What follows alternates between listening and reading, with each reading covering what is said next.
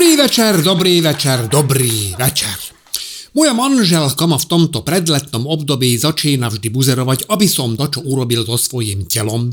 Lebože blíži dovolenka a ona vraj za mňa nechce na pláži hambiť. Ja vravím, láska moja, my chodíme na pláže, kde dovolenku je naša sociálna skupina a tam majú všetci postavy dojebané jak ja. Takže to nebude nikto riešiť.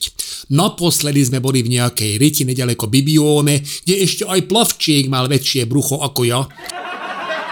A keby takto topil, tak naozaj neverím tomu, že by dobehol čo len k brehu skorej, jak by sa nad nešťastníkom na veky zavrela hladina.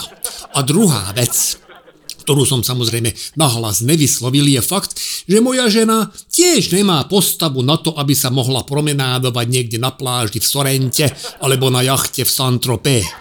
Náhoda mi však priniesla do cesty príležitosť, aby som mohol vypadnúť z domu a ešte tým aj urobiť radosť mojej žene. Lebo toto je inak kombinácia nezlúčiteľná.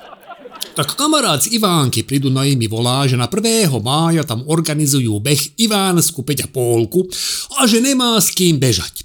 Že či by som neprišiel ho podporiť. Že nemusíme vyhrať, len tak rekreačne mu hovorím, kamarát môj, to, že nemusíme vyhrať, to si ani nemusel hovoriť, úplne zbytočná poznámka, buďme radi, ak dobehneme. A aby som mu urobil naozaj radosť, ukecal som aj svojich kamarátov s krčmi.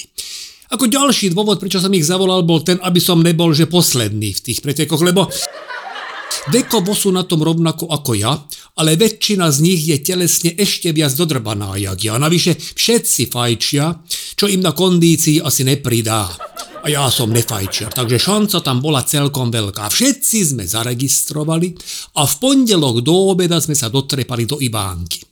Moc som toho nenatrénoval, priznávam, ale tak som si povedal, že 5,5 kilometra, čak to je jak z nášho domu do krčmy. A to ja dávam minimálne 3 krát do týždňa, peši tam aj nazad. A cestou tam mám celkom dobrý čas, lebo utekám pred mojou manželkou, ktorá väčšinou drží v ruke valček na cesto, panvicu a kedy aj zúbkatý nožík na chleb.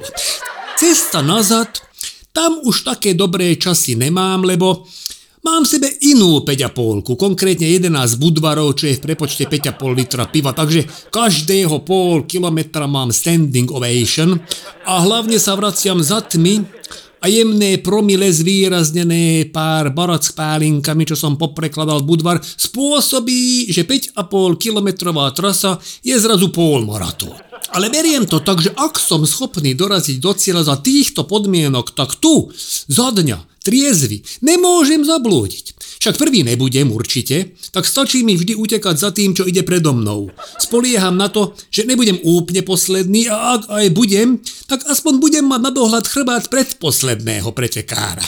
Museli sme auto odstaviť asi pol kilometra od štartu. Takže sme toho pol kilometra museli prejsť peši. Kým sme došli na štart, Troja z mojich piatich kamarátov boli na šrot, jeden skolaboval a jedného sme stratili ale mali sme pol hodinku na rekonvalescenciu. A nakoniec sa na ten štart postavil aj ten, čo skolaboval a vyrazili sme. Pomerne rýchlo sa nám stratil pelotón z dohľadu a ešte keď som ale kúkol dozadu, tak to nebolo márne. Furt tam bolo dosť pretekárov a zdalo sa, že ich tempo není o moc výraznejšie ako naše. Ale bol to len klam. Zatiaľ sme totižto nikoho nepredbehli a nás postupne predbiehali všetci. Kým to boli mladí, zdatní junáci, tak mi to nevadilo, ale, ale potom ma predbehol vetchý starček, ktorý mal navyše obuté kroksy. Ak by nemal na tričku číslo, tak neverím, že preteká. Snažil som sa ho dobehnúť, ale miesto toho ma predbehol hasič, čo by nebola až taká hamba, keby nemal na sebe komplet hasickú výstroj aj s kyslíkovou bombou. Následne ma predbehla mamička, ktorá jednou rukou tlačila kočík a v druhej držala asi štvorročné dievčatko, ktoré cupitolo popri nej. Na treťom kilometri ma predbehol vozíčkár a chcel som s ostatnými prijednať možnosť, že by sme sa na to celé vysrali, lenže už tam pri mne ostal iba kamarát Pišta a ako som pochopil, nebol schopný rozprávať. Ildiko mi na tento pretek požičala svoje Apple Watch, ktoré mi hlásili priemerný čas na kilometr. Prvé tri som zabehol v priemere 10 minút na kilometr a zrazu mi hodiny vypísali, že zaregistrovali rýchlu chôdzu. A keďže moja manželka má nastavený cieľ pol hodina tréningu denne, tak mi hlasno oznámili tie hodiny, že som splnil denný cieľ, ale ten hlas bol naozaj demotivujúci. Znilo to asi do ako takto, že práve ste uzavreli kruh cvičenia. Na kilometri 3 sa mi konečne podarilo predbehnúť jednu starenku. Aj to len vďaka tomu, že si zavezovala rozviazanú šnúrku, ale povzbudilo ma to. Lenže asi o 200 metrov ma predbehla takou rýchlosťou, až som mal pocit, že stojí. Šnúrka sa jej však rozviazala opäť, tak som sa na štvrtom kilometri dostal opäť pred ňu, potvora zase ma predbehla. A keď sa jej šnúrka rozviazala tretíkrát, tak už rezignovala a bežala s rozviazanou teniskou. Musela bávať nohy trošku viacej od seba, aby sa nepotkla. A tak sa mi podarilo dostať na jej úroveň a kričí na ňu, že mladá pani máte rozviazanú šnúrku. Nereagovala, asi ju zmiatlo oslovenie mladá pani, tak kričím, že teta, šnúrku máte rozviazanú a ona, že viem, ale keď zastavím, už sa nepohnem. Cítil som podobne ako ona a kilometr pred cieľom si vravím, že ešte mám nejaké rezervy a pridal som. A ako som ju predbiehal, tú tetu, tak som je na tú štúrku stúpil ja. Ako nechtiac, ale stratila sa v prachu a ja som mal také zmiešané pocity, že pomôcť, nepomôcť, ale nemohol som zastať, lebo mi mi stvrdli nohy a to by už bolo po mne. Už by som nepohol. Navyše sa jej ujal pišta, ktorý celý čas, jak sme za ňou bežali, slintal nad jej zadkom. Pripomínam, že teta mala asi 60 rokov minimálne, takže pišta je definitívne úchyl a ja som pred sebou zbadal pretekára, ktorý mal evidentne pomalšie tempo ako ja a pak som sa hecol, že aspoň jedného predbehnem. V tom nadšení som si nevšimol, že nemá číslo a že to teda není pretekár. Definitívne som svoj omyl pochopil pred jeho domom, kde na mňa čudne kúkal, keď som sa mu chcel vtrepať na záhradu. Vysvetlo, že mu v preteku beží manželka, ktorú mal v cieli natočiť na mobil, lenže na neho došiel sranec a tak utekal domov. Snažil som sa rýchlo zorientovať a zapojiť sa nazad do preteku. V diálke som zbadal pištu ako cupitá pri šnúrkovej tete a podopierajú, pričom ju nenápadne vychytáva za zadok. Z posledných síl som sa na trať vrátil, takže som ich mal za chrbtom a mal som obrovskú motiváciu udržať sa pred nimi. Posledných 500 metrov som mal srdce v krku. Tep asi tak 200 BP GM. Apple Watch mi oznámilo, že lokalizuje moju polohu a ak do minúty teb nezníži, tak volá sanitku. Neuveriteľné, kam spejú tieto technológie. Fakt som čakal, kedy mi ten hlas z hodiniek povie, že bež rýchlejšie kokot a nerob hambu. Už som pred sebou videl cieľ keď ma zrazu predbehla starenka s rozviazanou šnúrkou a v zápätí aj pišta, ktorý ako inak nevedel odtrhnúť ruku z jej zadku. A tesne pred cieľom ma dobehli aj zvyšní štyria kamaráti. Aj ten, čo skolaboval, a dokonca aj ten, čo sa pôvodne stratil.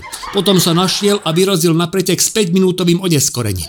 A úplne najhoršie na tom bolo, že všetci mali v hube cigaretu a jak ma predbiehali, tak ma povzbudili, že poďme lacika záverečný šprint.